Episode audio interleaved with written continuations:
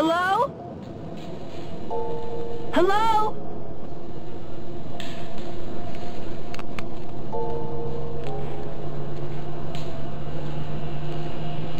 It's all around us.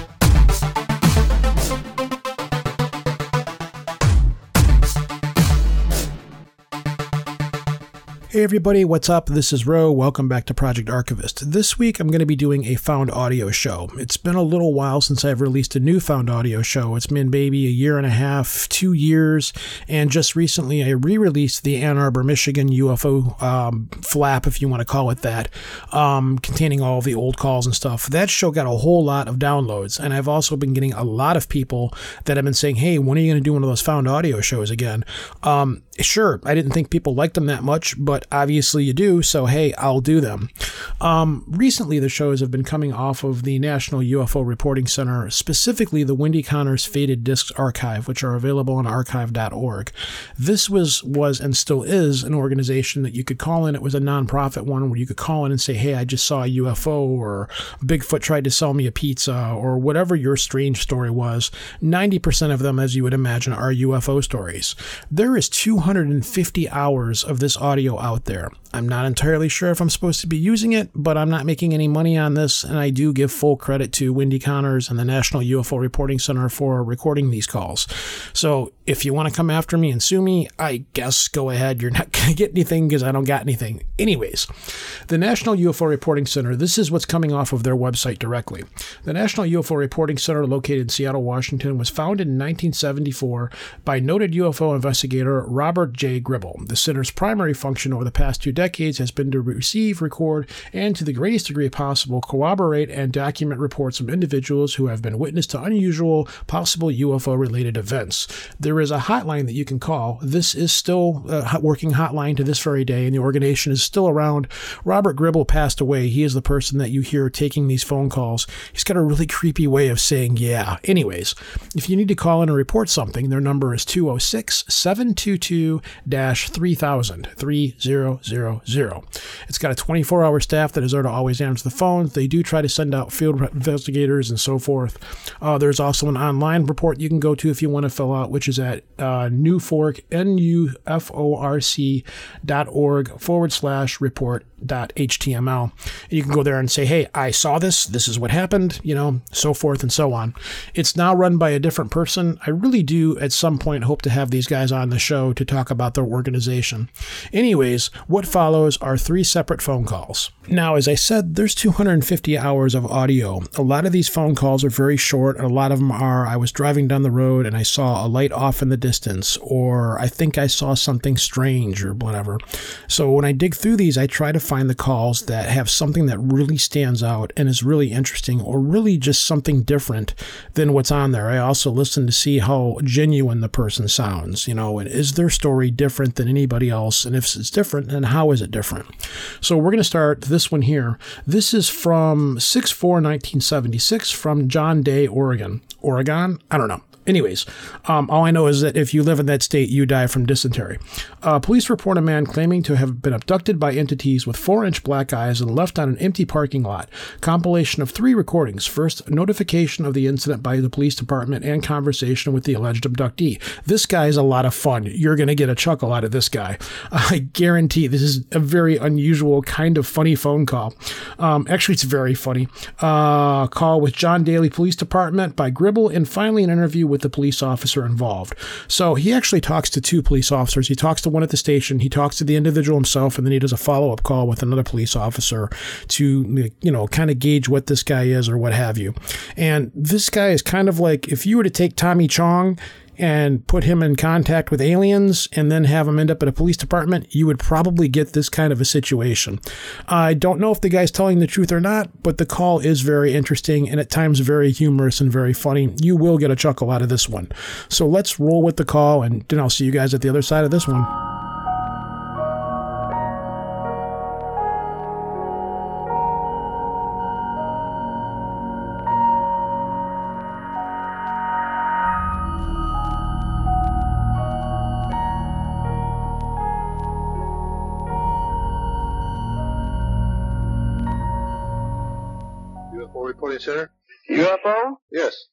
Okay, man. You ain't gonna believe me. I know you ain't gonna believe me, but I just got picked up and I got marks on me where they just scraped me and everything like that. And they set me in a parking lot in John Day, Oregon. And what happens? I left a bar and I'd like somebody to get the hell down here. I have a military record and I have no such record of any scars on me where they scraped me. So please get the hell down here and I have no such scars except for a tattoo on my right arm, and I have all kinds of scars now, man, on my back and my left forearm, and I do not know how the hell I got one on my left arm and my back, and it scared the shit out of me, and you can't blame me if it does, man. And I'm at the police station. Okay. And hey, man, no, I know you don't believe me, man, but but, but what happened? What happens? These two guys pick me up in the middle of nowhere. Who is this? Hello? Hello? Yes. Who is this? Uh, my name is Bob Gribble. Bob Gribble? Right. You know Senator John Tower? No, I don't. Well, he's a personal friend of my parents. And, and they can vouch that I ain't fucked up in the head or nothing like that. And, and, Okay, would you like to tell me what happened? man, who is this? Are you FBI or CIA or what? Man? No, we are a private scientific organization. Well, you get your damn ass down here and talk to me.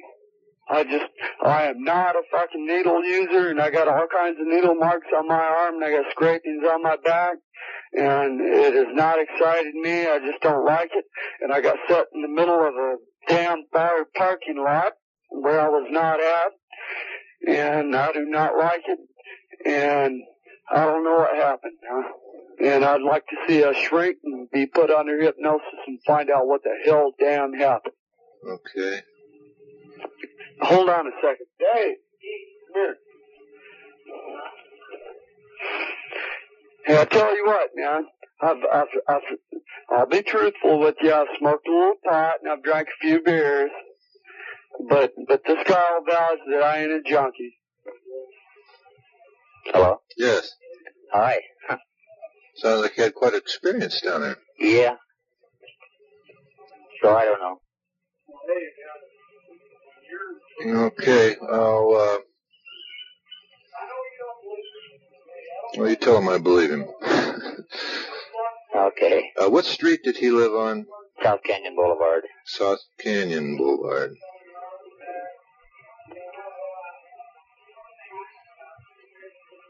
Now, uh, what is the best way of communicating? Does he have a uh, indirect telephone that he can be called at? Uh, oh gee.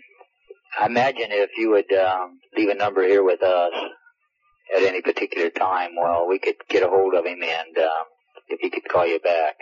Okay. Now, I'd like to get the name of the city again. John Day, John Day. Oregon, okay. yeah. And this is the police department? Yes. Okay. Need anything else you'd like to talk to you again? Okay. I tell you what, man, you talk to Senator John Tower, and you talk to John Conley, and you talk to whoever damn well you please in Texas, and I ain't shitting you, man. And hey, I don't, I don't dig being set in the middle of a parking lot that I was six blocks away from to begin with, and and having all kinds of scrapings on my arm and shit, you know. Who is this? Okay, what uh, would could you describe exactly what happened right from the Hey beginning? man, they they had eyes about what four inches wide, and maybe a little shorter than me, and that's all I can remember, man. Well, were you And- were you outdoors walking My back driving? hurts and my arm hurts, and yeah, I just left the bar and I started walking, man, and and that's all I remember until I got set down. Some guys picked me up, and I was bleeding from my back and my arm. And I ain't no damn junkie. I'll guarantee you that. I smoke a little pot and I drink some, I drink a little whiskey and shit. And I ain't that damn drunk, man, that I don't remember. I guarantee you that. And I am a good damn Republican. And I think John, John and Stanford Conley will vouch for me. And hey man, I ain't excited or nothing. I just want to know what the hell's going on, and I don't dig it at all, man. I got scars on me I've never had in my life, and I've been in the United States Navy, and I don't like these scars on me that I've never had before. You got that? Right. Okay. Well, you can check my service record, man. It ain't all that damn great, but I ain't got all these scars that I'm not supposed to have. Okay. What time did this happen? Hey, what time did you pick me up? Okay, about two o'clock. Two guys picked me up in the middle of the parking lot, and I was already about six blocks away, as far as I remember. Uh-huh. And I do remember seeing a couple of guys. You, don't, believe me, do You don't. Oh yes, yes. No, you But don't yes. believe me. Well, you, the only reason I believe you is because it's happened before. See, No, man, you don't believe me. sure I do. Yeah, did you they- see? Did you they- see? Any, did you see anything in the sky? They not until after I sat down and looked up, Okay, what did and you they were see? gone, man. They were already gone. Okay. No, you don't believe me, man.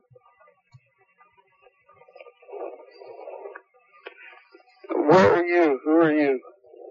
We're up in Seattle. Seattle, Washington. Right.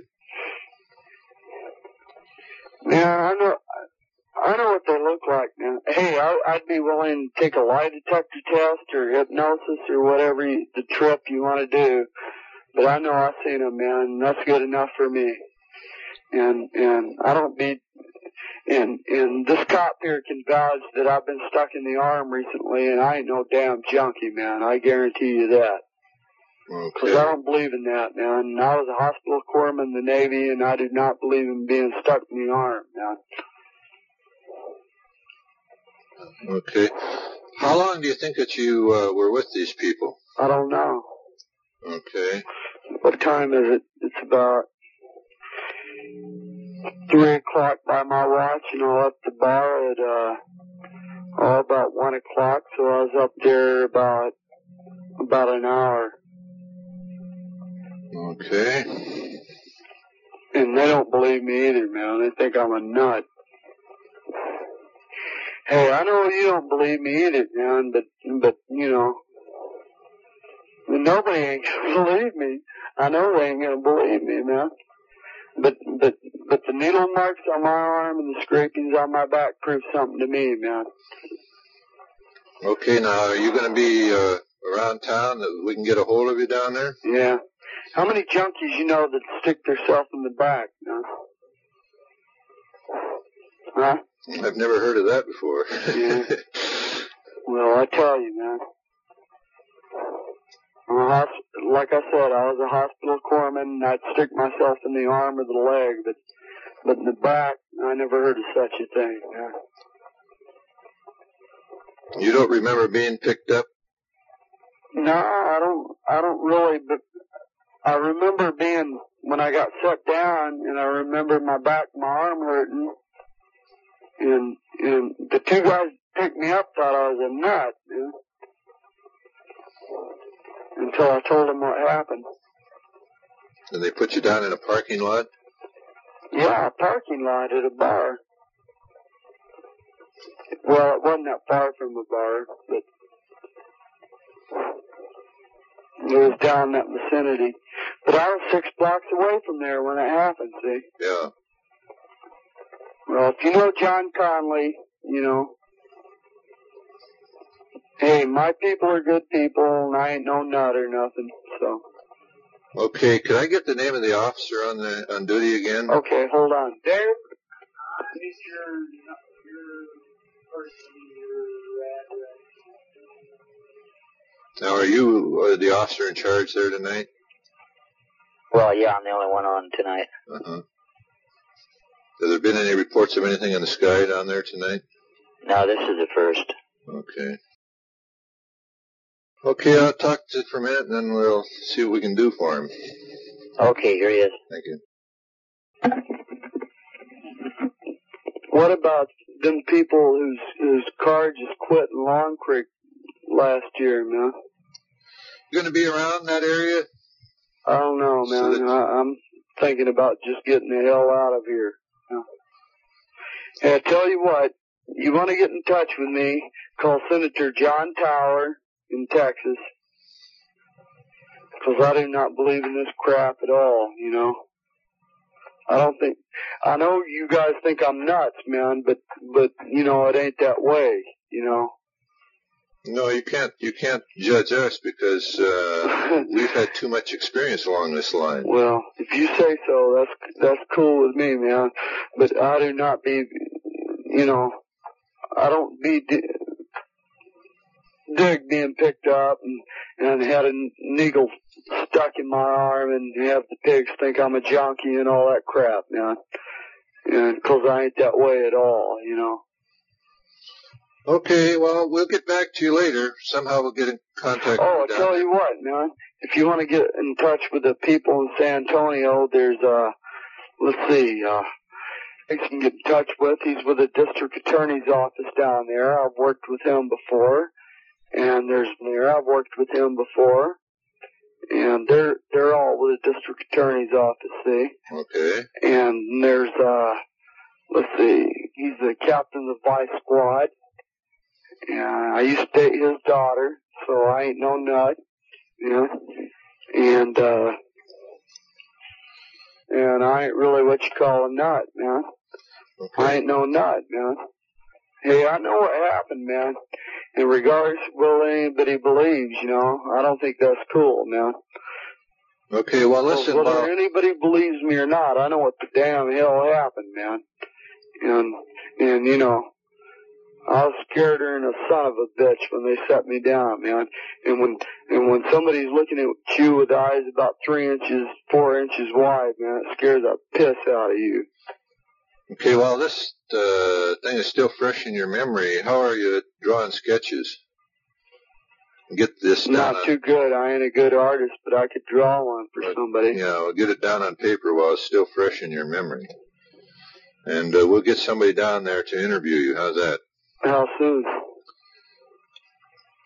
And uh, that's all we can do right now, but we will get in contact with you as soon as we can. Well, how soon? Well, I'll have to contact some people tomorrow, then let you know. Do you want me to try and draw one?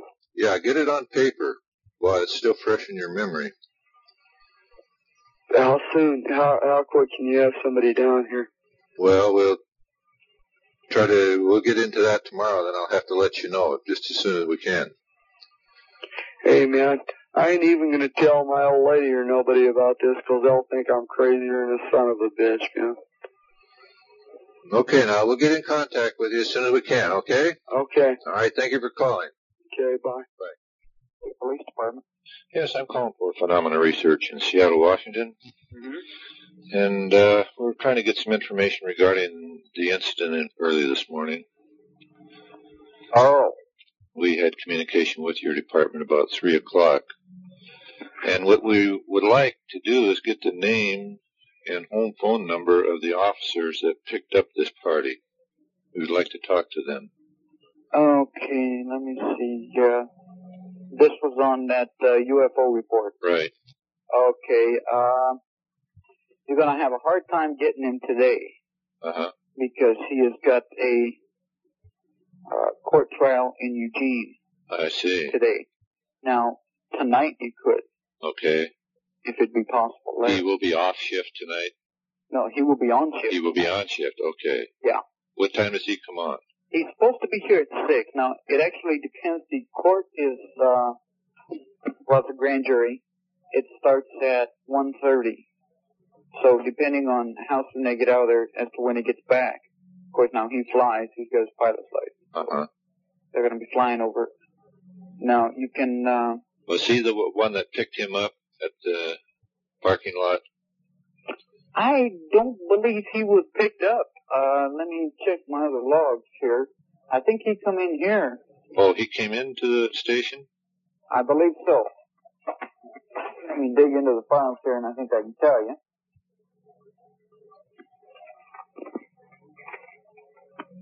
Nope, I am wrong. So did pick him up someplace. Okay.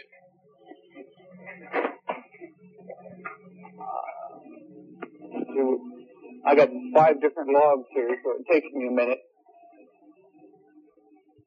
Yes, it would have to be. He was the officer Yeah. involved in it. Okay. Okay, and you said you were from Seattle. What's Right. his name? Uh, phenomena research. Okay, um, Could we get the incident number on that? The incident number. Yeah, you have an incident number for that particular case? Uh, no, we Uh. use. Um, I'm sure no report's been filed as yet. I don't know if there will be. Um, refer to uh, Friday, June fourth. Complaint at 2:38 a.m. Okay. Okay, well, I'll get back to him then. Okay, you might uh, call person to person for him. That might be your best bet. Okay, thank you very much. You bet. Right. Bye. Bye. Do you have a minute to talk? You bet. Okay, I wanted to discuss this incident that took place this morning. I didn't have a chance, or I didn't feel like I could talk to you this, earlier this morning Yeah. because he was around. Right. But uh, who found this man to begin with? Uh, his name is, and uh, evidently this guy was sitting in the middle of the parking lot looking real wild and whatnot. Uh huh. And uh, he kept talking about they let him off there and all this stuff, you know, and he's really wild and He was saying all this at the at the lot when he found him. yeah. Uh huh. And so they they called me and I went down there and then I got involved in it. They kept talking about uh, uh needle, you know, uh, like hypo marks on him and stuff, you know. Yes. and scars. And, uh, these scars and stuff to me look like they were fairly old, you know. I see. And as far as the needle marks, I, for the life of me, couldn't see any. You think that he was hallucinating the whole? Yeah, I, I really do. I can't prove it, you know. Yeah. But uh, he, earlier he was. Uh, I saw him. He was sober, and then I do know that he'd been boozing all night, you know. Uh huh. But you know, stuff like that happens, flashbacks and whatnot. Right. So, I mean, I don't know. And, uh, I didn't take it up on myself to judge him, you know, whether what happened or anything else. I just, you know, cause I sort of believe in these things, Right. you know. Uh huh. You're a pilot. Yeah. Uh huh.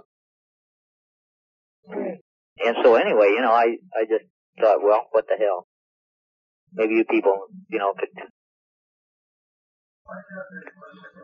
could know how to handle him or something, you know, because, Right. uh, and then after a while he did calm down and I ended up taking him home about 4.30 Was morning. was he actually intoxicated when you found him? Um, I really couldn't tell. I mean, you know, he had a heavy odor of booze on his breath and whatnot, but guy is so wild, you know. He's wild-eyed. Of course, I, uh, when we had him in jail before, uh, he put on an act of going off his nut, you know, Oh. just to try to cut his sentence short or something, I guess. I don't know. Did he say anything about going down to see a doctor today? No, I he did not. Was he bloody at all? No. Not that I could see. I, I couldn't see anything that he was re- kept referring to except for the scars. Yeah. Did he have his shirt on or whatever he was wearing when you found Well, him? he had a yeah, he had a flannel shirt, but it was uh, unbuttoned and untucked out of his jeans, Uh huh. and uh, I don't know. I've I've seen a number number of flashbacks and stuff like that, you know. And this is what it really looked like, except that uh, he was able to uh, recognize people. Uh-huh. You know, I mean, he wasn't really out of it. right. It was more like that. Uh, he was just trying to put on an act of some kind for some weird reason or other. You know, I don't know. Do you know if he has ever uh, discussed the subject of UFOs before openly? Not to my knowledge, but I'm trying to find out from some of these people that was down in the bar with him last night Uh huh. if the subject come up. That would be very interesting. But you know, I mean, like I, uh, I got got to bed about a quarter to five this morning, and then I got up at uh, what was it about seven thirty. We flew to Eugene today for a court hearing, and we got back about six tonight. You know, and I really haven't had time time to run anything down on it yet. I don't even have a report typed up, and I do want to do that and send it to you people. Well, we sure appreciate that. but I, I really don't believe in this particular incident here because uh, he he made statements like he got a finger wave and they kept specimens of his sperm and and uh, he, they looked into his ear and they scraped took a big long swab and did something to the inside of his throat and his throat was sore. You know, I mean, on and on and on. Now about him being a medic in the Navy, this is true. And he did work in in a convalescent hospital, I understand, for a while. Well, this is where he could get that background information. Really? Then, right? Okay. Well, if if he shows up again down at the station, why would you ask him to get in contact with us? Yeah. And in the meantime, we'll write him a letter or something and try to get a hold of him. But I'd like to get him back on the phone and talk to him again. And uh, we took up a lot of time on your phone last night. And when you people get billed for that call, why let us know. Well, we use we use the toll free number. oh, I see. They well, what was it? One eight hundred two zero six something or other. Okay. I can look it up if you, or do you know the number I'm referring to? Yes, I do. Okay. Okay. But we got a little notice thing, you know, that any sightings or anything like this having to do with this type of thing, you know, to call this number. And uh, this is what we did. Okay. Well, it looks like. Uh, Although, you know, just just for the heck of it, I'd like to relate something that happened. Uh, it's been almost two years now. There was some people that were camping. We have a uh, what they call and make a swoop down towards the ground and then lift it off and then it vanished. You know, yes. and uh, a couple kids from Portland came and reported that. And of course, you know, I didn't see nothing, or and I, it seemed like, like uh, it would pretty well light up the sky because it's not all that far, you know, like 13 miles. Uh-huh. So I don't know, you know, like I say, I I believe in this in these things, you know, but I I've never really witnessed anything. Well, when you come up with a wild story like the one we got this morning, one has to be pretty cautious. Yeah, but you know, I mean, I don't. There's no way that uh, I knew how to handle it, you know, Yes. because I was thinking about locking him up for the night, you know, but still, yet that wouldn't have done it either. So I thought that there might be something to it, and to let you people judge it, you know, I I don't know enough about it to, to make any kind of a conclusion at all. Right. Okay. Well, we thank you very much again, and uh, if he should show up again, why, have him give us a call, will you? Sure will. Okay. Thanks again. You betcha. Right. Uh-huh. Bye. Boy, that escalated quickly. I mean, that really got out of hand fast. So I had an interesting, unusual call. Was the guy high on drugs? Was the guy just really, because he did mention that he was high on some kind of a substance, but did something actually happen to him? I don't really know. But nonetheless, again, it was a very interesting and strange call. This next one comes from 10 1 1975 from Second Tree Lake, Washington. Not much is stated about it. The call is 8 minutes and 44 seconds long. Again, I've done what I can to clean it up and make it sound more audible and understandable. And this one simply states hairy creature observed, shots fired. That's really about it. It's an interesting story. These guys are hiking in the woods on a hunting trip. There's a little bit of a hike to get up to wherever the heck they're going, and then they see this thing happen. It doesn't quite fit the normal UFO motif or whatever you want to call it, but I still found it interesting nonetheless, so I thought I'd throw it on here. Here we go.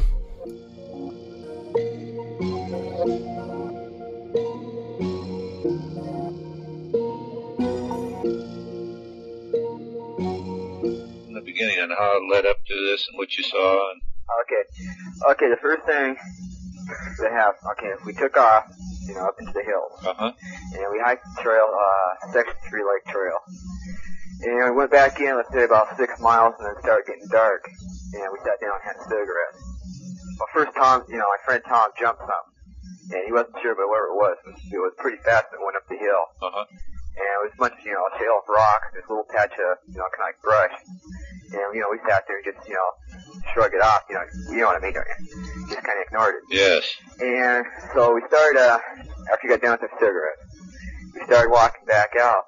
And it was time we started walking out. It was just, you know, damn near dark. And so we got down, let's say, about a half mile to a mile. And we started hearing some, uh, I heard some twigs. And me and, me and Junior heard some twigs behind us breaking. And we told Tom about it. Tom turned around and flashed real quick, and there wasn't nothing there. So we kept on walking. You know, we kept hearing these, you know, noises behind us. Yes. And so we, you know, just kept on walking. Tom was shining the flashlight back there every time we'd hear something. Until we finally made it to camp. And we got down to camp, and I went down and started a fire. And so I got the fire started, and Tom got his Jeep seat out of the back it. He started, you know, he sat down. And then after that, I took the, I had the flashlight and the hatchet in my hand, and I went, you know, where he chopped some wood off with this, you know, old rotten log. Yes. And I shined the light up over across the pond. When I shined across the pond, I seen these greenish yellow eyes. They're kind of like glowing. And I yelled for Tom, and Tom came over there, and he seen them too. And after that, we just, you know, kind of ignored it, went and sat back down. Then Tom got back up about three, five minutes later, and he shined the flashlight over there. And when he shined it, he seen a whole body, and Uh-huh. the green, yellow eyes. And when, uh, you know, Tom shined the light over, him. he, you know, he seen it. Uh-huh. And he yelled for me, and when he yelled for me, Junior got up too, and ran over too, and we, you know, both ran around the other side of the fire to look and see what this was, and we seen it. And when we seen it, it was tall, and it was about eight, maybe eight, nine, or ten foot tall. Uh, I'm not, you know, trying to dream this up or anything, Yes. but it was. And it was just big. It had shoulders. I mean, it just was, what do you want to say, bigger than hell. And it just, it was also, it was kind of furry, like, you know, there was hair on but it had, looked like featured like a human. Uh-huh. And that. So we, uh, Tom got his gun. He got the 300, and we had a 700. He fired 300 six times in the air to see if he could scare it off. And then, then he fired the 700. Uh, he fired that once because that's the loudest gun we had, and it didn't even work to scare it off. And every time we shined a flashlight at it, it was shy of light. And so we, you know, the next thing after that, Tom said, let's get the sleep bags and let's get out of here. So we got the sleep bags. And just then, after Junior came back out of the tent with the sleep bags, I mean, an awful scream. Like, it was just, you know, like a, I don't know, something like a bobcat or something screaming. Yes. And I don't know, just after that, it just we just got paranoid and just took off. And uh, we were too scared and left the tent and everything out there. And but we seen it, you know, the thing, and it was big. And there's me and uh, the other two guys seen it too.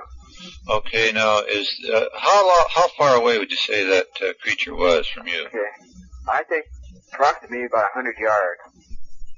But it could be farther, it could be less. Uh-huh. I'm not really too sure. You know, I'm not good on my distance that good. Did it respond at all to your uh, flashlight beam? It was shy to it. It Uh-huh. turned away from it. I see. And The beam did the beam actually hit it? yeah, the beam was right on it. Uh-huh. The flashlight beam was. Okay. Yeah, because the little flashlight I had, it's pretty powerful. Uh huh. And I've got Tom still got it in his Jeep. And that, I mean, there was enough there. It was enough there to scare a person. And you haven't been back there since? No. Well, we went back up the next day for hunting. I see. And we plus we looked around because the sheriff said he found little kids' footprints, little girls or boys. And we never seen those up there when we were up there hunting. Because uh, I walked all around that pond, and so did Junior and Tom. Uh huh. And we never seen a thing up there. You know, footprints. Right. Uh, um, How was the weather then? Uh, the weather was, uh, during the day it was nice. And during the night I think it, it started to get cloudy. Uh-huh. I'm not sure, I think. No, it, yeah, a little cloud, a bunch of couple clouds, you know, went over, but it was still nice out the next day. Yeah, but it was, you know, cloudy still. Okay, now during those hours of darkness, did you people see anything in the sky? Uh, no, we didn't. Uh-huh. Okay. About how long would you say you had that creature under observation? Uh, I'm not sure, maybe about 15 minutes, a little bit more. That's okay. Do you have any idea when you spotted it? About what time? Yes. Uh, I'm not sure. It was after, a little after dark, maybe about, could have been between, um, 8.30, 9, somewhere around there, or 8. Okay. I'm not really sure, because Tom's the one I had to watch and everything. I see. Yeah, 'cause, you know, I don't carry watch because I broke mine. Uh-huh. And, Okay. Uh, what is Tom's phone number? uh, I knew it, but, uh, the problem was, you know, got ready to go hunt, I couldn't get a hold, he got disconnected. Well, it's not disconnected, he got a new phone number, Oh, I and I just can't get a hold of him. He was supposed to be in here, I told him to be up here, and, uh, you know, Junior, Yeah, you know, my mom told you that, uh, you guys called earlier. right. Do you, want- do you happen to have his uh, address? Uh, oh, I know it's on R Street. R Street. yeah. Okay. What about the name of the third party? Uh, it's, uh, I think his name is Jerry, but I called him Junior. Jerry. Yeah, I think, he's from La Push. Oh, I see. How's that last name spelled, do you know? Uh, I'm not sure really.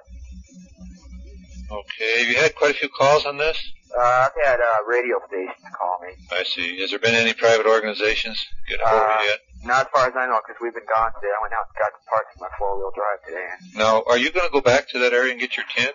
Well, I got the tent. The ranger Oh. got it, and the sheriff did for me. Oh, I see. But we're planning on going back up there tomorrow. Uh, Did they look the area over pretty good? Yeah, they looked it over. And all they could find was those small footprints? Yeah, they found a small footprint. And plus, you know, our plate, we had a plate full of food up there, and it was already eight, you know, eight and. Uh-huh. And uh, the, the Rangers on our, you know, pop cans and that, where we just, you know, just left them laying and took off.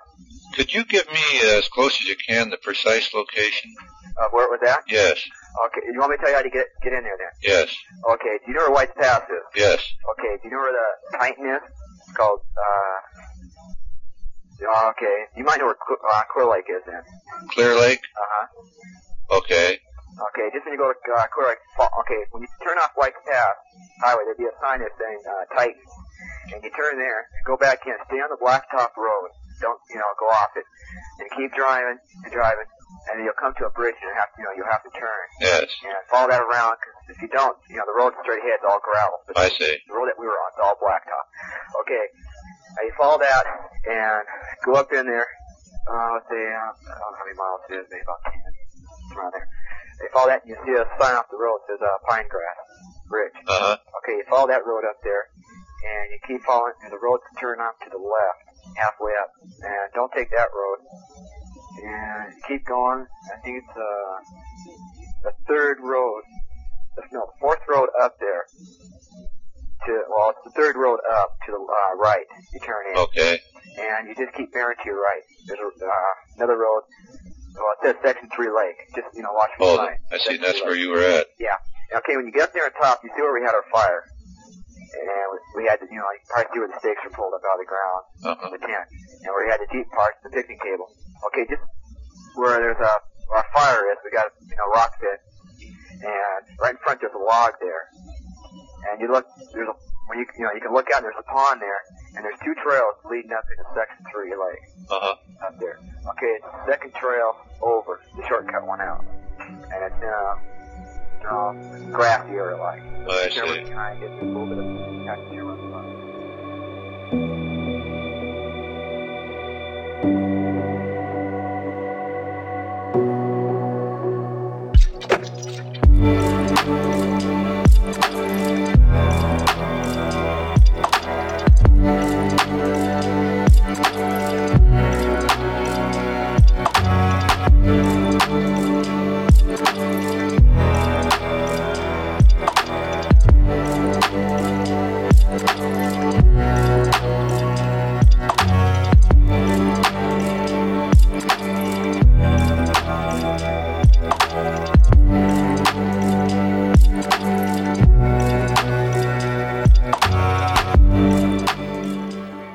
this brings us to the last call of our show. This call is 20 minutes long. It is from 1220 1976 from Milbank, South Dakota. And the beginning of the messages, that's another thing, these calls all have um, corresponding notes that go with the call number and so forth. This one makes reference to a previous call, and that call is completely unintelligible and unusable. It, there's there's no way I could save it. I'm not really sure why it was included with this, other than that this it makes reference to this and references back to that one. However, I don't think we need to hear that one because this one is uh, far longer, and again we can hear it. It makes more sense. This is sightings continue. Large object approaches to within 50 feet of the house. Dog dies. Witnesses feel ill multiple witness event, including law enforcement. And I don't remember if there's a talk with a law enforcement officer on this one or not, but it goes into great detail about an object that's visiting them, um, keeps getting closer every night. Just weird, weird, strange things happen in this one. So um, let's give it a listen, and I will see you guys at the end of the show.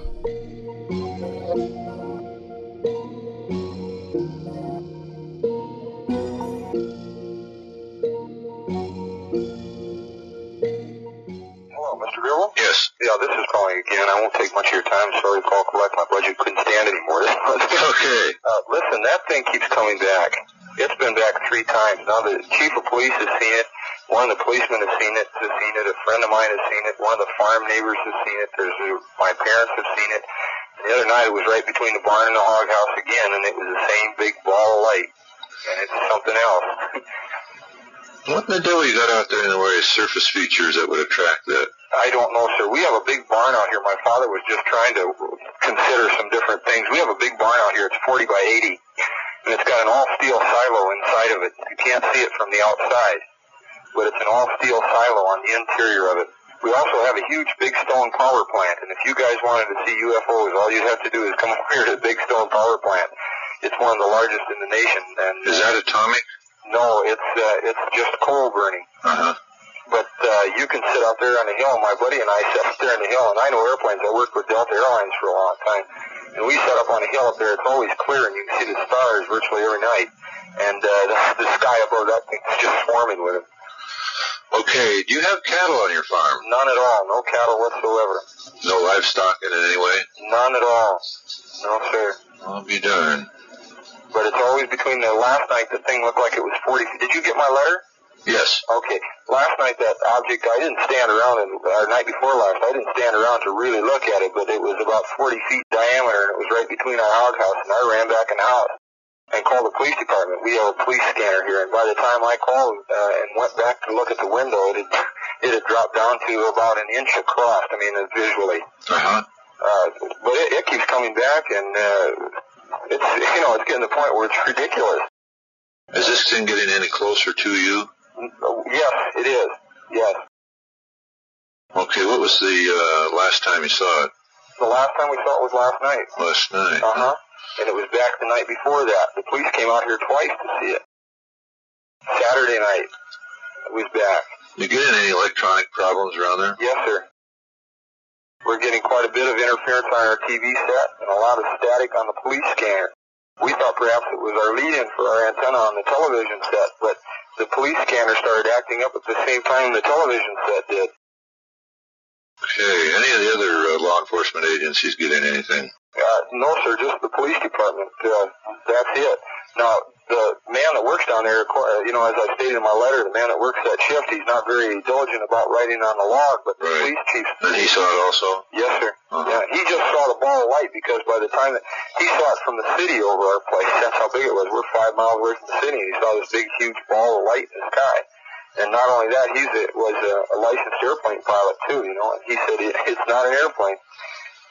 Is anyone looking at this thing through a telescope or a spotting scope? Yes, sir. We've looked at it through binoculars on several different occasions, and it's always the same changing of colors from red to orange to white to blue to green and back again, the same sequence. And constantly on the move? Oh, well, no, it sits in hoovers. The damn thing will sit there and hoover and, and, and sit there, but it seems like it knows uh, this object. I don't know. I'm a, I'm kind of giving it, uh, personal features, you know, uh, Uh-huh. but it seems like it knows if somebody's, you know, coming out to look at it or, or going to see it. I got in the car and tried to follow it the other night, but it was just too quick for me. It was gone. But how did that leave when you took off to follow it? Well, no, it left in there, and I came in the house to make a long distance phone call, or make make a phone call to the police department. It was gone when I came back. It wasn't gone, but I mean, it was it was out of the good, clear visual range. Okay. And I'll anyone, tell you something. I'm scared of it. has anyone tried any pictures? No, I've got a professional photographer, but he was out of town that night that it was here, and he's planning on trying to get some pictures of it if it comes back. Uh, but we're stymied. My folks are scared. My dad has a heart problem. He's a little upset about it. And uh, Well, it, it hasn't made any threatening moves, has it? no, sir. Oh, No, I don't think so. None of them usually do. I just wish it would, whatever it is, I wish it would land and, and come up and have a cup of coffee with me. How far away is that power station? The power station is about uh, is about eight miles away, eight to ten miles away from here. Okay. And it's a huge it's a huge power station. Uh, in fact, it burns something like forty thousand tons of coal a day, or some tremendous amount. It's, it, it serves this whole area through here. Do you have any of the uh, high transmission lines close by? Uh, I don't know if we have any transmission lines, high power transmission lines close by or not. I think there are. Uh, as a matter of fact, uh, it, it usually comes from the direction of the radio station, right over the top of the radio station. KMSD radio. Okay. Have they had any problems that you know of? No, sir. I, I haven't spoke to any of the engineers out there at all with reference to it. Uh, so I don't know if they, they're having any uh, transmission problems or not. Okay. No doubt then the power station is the thing that's attracting this thing. Right. Right. I think that's what it is. Uh, and I, I'm convinced it's, it's nothing from our uh, from our global, you know, engineering. Uh, nothing that we've designed or anything. I, I'm just start, I'm assuming a lot of things, but I've never seen anything like it before in my life. Yeah. And it keeps coming back to between our barn and our hog house. I don't know what it finds so interesting there, but Uh, okay. Now, how far is this away from the house? uh, about uh, uh, 50 feet. Well, that's pretty darn close. Yeah. Okay. At that distance, uh, what estimate do you give in size? Uh, I would said last night it was for the light. It's or the night I got, which was the night before last. The light itself was 40 feet across, Uh huh. about 40 feet across. You still can't see any vehicle of any kind. Well, the only the only time we've seen uh, last night or the night before last again when I sighted it, I didn't stand around. I saw it. I was nonchalantly walking out to my car. I spotted it and immediately came back in the house. So I didn't really look for any structure outside of the structure that my father and I viewed in the diagram that I sent. Uh huh. Any mining in that area? Uh, no mining whatsoever. No, no. Gas wells, oil wells. uh, no no wells or, or uh, any energy uh, sources that would be around in this area at all. How far is the closest neighbor? The closest neighbor, I would say, is uh, one mile uh, directly north, or a mile and a half north, and then we have another neighbor in that general uh, direction, about uh, two miles away. Have you ever seen anything in their area? No, sir. No, sir. I haven't even visited with them, but I know that there's another farmer who's right. In fact, I was talking with him tonight. He's seen it himself, but he's seen it from some distance and was curious to know what it is. Another man, he has a police scanner, and of course, he always comes out and whenever he hears a police call, you know, and tries to see what's going on. And he came out, he saw it himself. So all in all, there's probably 12 or 14 people that have viewed this, and several of them are pretty knowledgeable about, you know, aircraft. And Right. Two or three of them are pilots, as a matter of fact. Okay, then the only close approaches would be around your place. Yes, sir. Okay. I'm sorry, this is costing you a pretty penny. It's going to look like a Korean war debt, your phone bill. Important information. Uh, how about physical or mental um, experiences and sensations when these things are in the area? Anyone get When, anything? when it's in the area, I wouldn't say that anybody has any physical or, or, or mental experiences, although that I know since it started coming, my, I have a heart problem. And I've, I don't know if it's because of what's going on or what it is, but I know both my father and I have really been feeling bad. As a matter of fact, our dog had a heart attack and a stroke just the other night and we had to put it to sleep. I don't know if that means anything or not. But that did happen just the other night, and the dog was only seven years old. Was German Was that uh, did, was the object in the area that night? Uh, I believe so. Yes. What night was it? Uh, that was uh, uh, last last Friday night. Last Friday. Okay, that'd be Oh, the no, a week ago tonight. I'm sorry. that'd be the thirteenth. Yes. Okay. And we we had to put the dog to sleep, and the vet said he hadn't, you know, really seen anything like that before. That he'd had uh, apparently had a heart a heart attack and a stroke both. Well, had that dog shown any particular disturbance when the objects were in the area? and all his veins were collapsed. Oh no, uh, none that I noticed. I don't know if the dog was upset or anything at that time. We were concentrating so on what was going on that we really didn't pay any attention to him, Mr. Gribble. Okay. And I know that, like I say, both my father and myself have been feeling rather poorly. And again, it might be stress or nerves or wondering what the devil it is, you know. Any dreams of any kind? Yes, sir. I'm telling you, I've had some dreams that have knocked you since that thing has come. It's it, it it's put a lot of, and I have a creepy feeling. I can't understand it, but I have a feeling like uh, if I can explain it to you, and you won't think I'm insane. Go ahead. I have a feeling like it's it, it's coming back for somebody. That's just the feeling I have, and the dream. That, and I told my folks that one night. I said I know it's coming back, and it did come back. And uh, it's just I have I have dreams a lot. Have you had any dreams, Mom? I had dreams about uh, UFOs and things. It might just be because of the shock of the whole thing, but I, I have had about three or four. In fact, waking up in the night sweating from them because they're so frightening and so very real and vivid. Okay. Do you get the feeling that somebody's trying to communicate with you? Yes, sir, I do. Mentally? Well, I don't know if it's a, a I don't know. It's a, it's an experience like I've never had before, and I tried to, you know, decipher the real feelings from the, the superficial thing. I wish they'd land and come in and have a cup of coffee with us, you know. Uh, well, there's a few technical problems involved there. yeah, I'm sure. Oh, I can assure you, there's no hostility. I don't. I doubt very much if there's any hostility intended. It's Uh-huh. um, it's observation.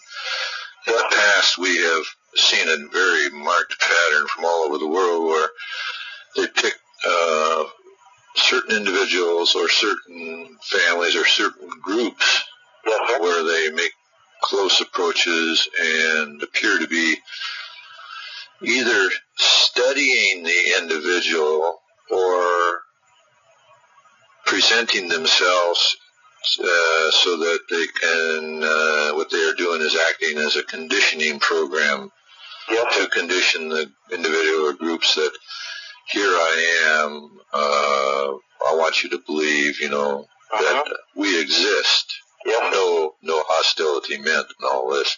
Yes, sir. We've seen this happen all over the world. And uh, people have had multiple experiences, but uh, of course they get slightly frightened and in some cases uh, scared half out of their britches. Yeah. But uh, nothing ever really happens to them in, in, in the way of physical harm or hostility or anything. As far as your experience of seeing the various individuals who might be controlling whatever this craft may be, assuming it is people, are, are they frightening to look at? No, in all the cases where we have had landings with the occupants, uh, they have been uh, humanoids like ourselves. You know, none of this two-head, four-arm, four-leg business, Uh-huh. But very much like ourselves, only varying in size and a few physical discrepancies of various uh, uh, different eyes, different ears, different shaped head or size head, and but uh, the general physical structure is the same. Uh-huh. But there is a communication problem because of what we call a, um, uh, a time gap between various civilizations. This is the theory that's going around now. An advancement in uh, physical structure. Right, physical and mental advancement. And They might be thousands of years ahead of us, and this presents a, uh, a problem in the field of biomagnetics, which our own science is just starting to learn a lot about. Mm-hmm. And uh, Well, my belief is that we we as as human beings are we don't reach a complete cycle in life. Uh, I feel that it's kind of a metamorphosis thing, and we never have been able to transform ourselves into a structure that's really compatible with the, with our existence. this is just about what it amounts to. You know. No. Has anyone in your family ever been uh, bent towards uh, having psychic type experiences? I have, sir. Okay. What type? Anything particular? I'm able to locate things that are lost. Um, I sound like I'm out in left field someplace, but these are things most people don't ask, and I don't usually tell about. Well, these My are mother things. can vouch for it, and, and she's listening to this conversation at the present moment. Uh-huh. And uh, I'm able to locate things that are lost ju- just through psychic sensations and being able to find them. And I've always felt that I've had some psychic power, but I haven't been able to tap what it is exactly outside of that.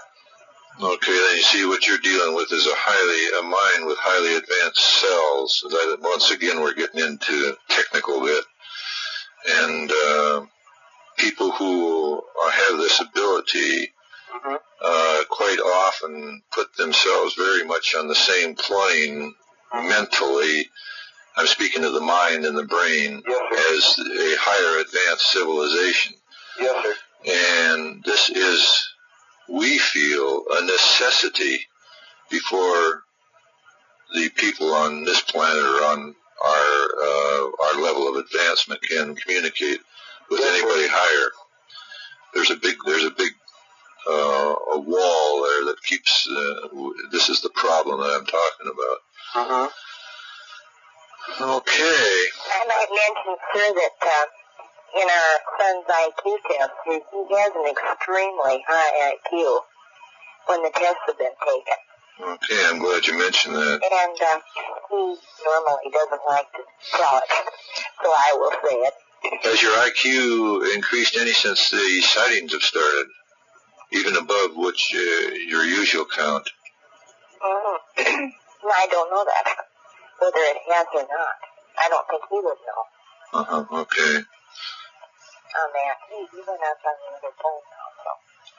But uh, when he has had IQ tests, I know they say that he's just a borderline genius, is what the doctors have told us. Uh-huh. I mean, My I don't know if it, flattering. I don't know if it uh, means anything, but being Yes. mentioned it, you It, know. it definitely uh, has a lot to do with it. Uh, we've, we had a recent case in the Seattle area where a woman had a close approach and her IQ almost tripled for nearly a week. Oh, is that right? And uh, we know that science, uh, there's several universities in the country today working on this where they have found where the human being, when they suddenly become in contact with a electromagnetic or straight magnetic field, which is, uh, I'm speaking of those, the regular, uh, well, I won't get into it too technical, but a magnetic field, uh, which is different or stronger, that uh, it causes the biomagnetic clock within the the human body to spurt forward.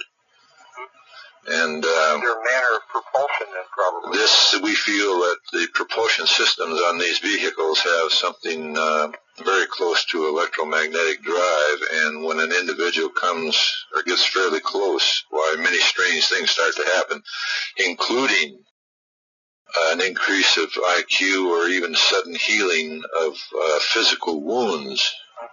And uh, again, our own science is getting into this and coming up with some very mind-boggling discoveries. But I tell you what we would like to do. Uh, there's another UFO organization in the country much bigger than ours, and they have some very crackerjack investigators. And if possible, if we can get one in there, why we'd like to send them up and talk to you. Absolutely. Uh, really, it's getting a little frightening. Have you tried light signals? No, sir. None at all. The availability, the you know the the access to the light signal is not there at the time it's needed. Uh-huh. I mean, we haven't kept it handy, and I guess it's because we perhaps know they're coming back, but haven't really expected them to. You know Right. what I'm saying? And uh, so, and I have a feeling that if we make this again is a, is a strange, a strange statement, but I have a feeling that if we make any effort or overt attempt at contacting them, that they won't come back. And personally, I'd like for them to come back. Well, we have found that uh, if they want to establish contact, they will do it. I mean, it it won't be necessary for you to step forward, but if they want, as they feel that they can communicate with you without any problems, technical problems between you and them, uh, then they will do it without any problem. And I think that possibly their continuous presence in your area would indicate that they are more or less conditioning you Yes, for something in the future. I have, uh, I have, like I say, I, I absolutely haven't any fear of what's on board. Several people have suggested shooting it. No, not- oh heavens, no! Don't do that. and uh, that's you know that's not feasible. And the, another part of my philosophy is that I, I won't even kill an ant or a fly. I don't believe in it, Uh-huh. and I, I won't do it. Well, I see you, can, you and I think much alike. But uh, no, there there are a lot of people, especially law enforcement officers, have um, been frightened by these things and, and taken shots at them. Of course, there hasn't been any repercussion. Only the just they just move away is all. But uh, we'll try to get these people up there. I'll, I'll give them a call tomorrow morning, and uh, I'm sure that they must have someone in your area. And uh, see if we can't get somebody down there to talk to you and maybe stand by and uh, watch for these things too. It was uh, here tonight, but not not close. Uh huh. Uh, we could, I could see it over here in the southwest again. I mean, from the house in the southwest direction. Yes. In the night, but it it was well. If you didn't know what it, if you hadn't seen it up close, you know, you'd think probably think star or something like this. But it, you know, you watch it and it's like moving, and you know it is. Yes. Okay, we'll see what we can do about that. Thank you, sir. Thank you very Thank you much. very much. It's a pleasure talking to you. Thank you. It's been our pleasure. Right. Thank you so much. Right.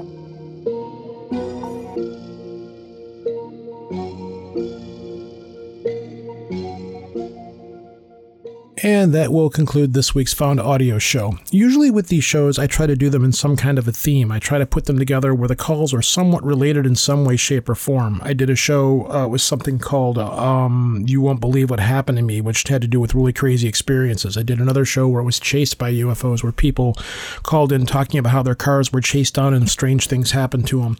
I try to go through and cherry pick the best of the weirdest calls. I don't want to get the ones on here where just like, oh yeah, there was a light flying in the sky. I want to get the calls that are very unique, very interesting, very different, and have a strange story of some kind or another to tell. I have little folders on my desktop with theme oriented ones that I'm, I'm working on for future shows. I've got one that has to deal with law enforcement personnel, which is kind of a callback to the show that we just recently did with police officers and the paranormal.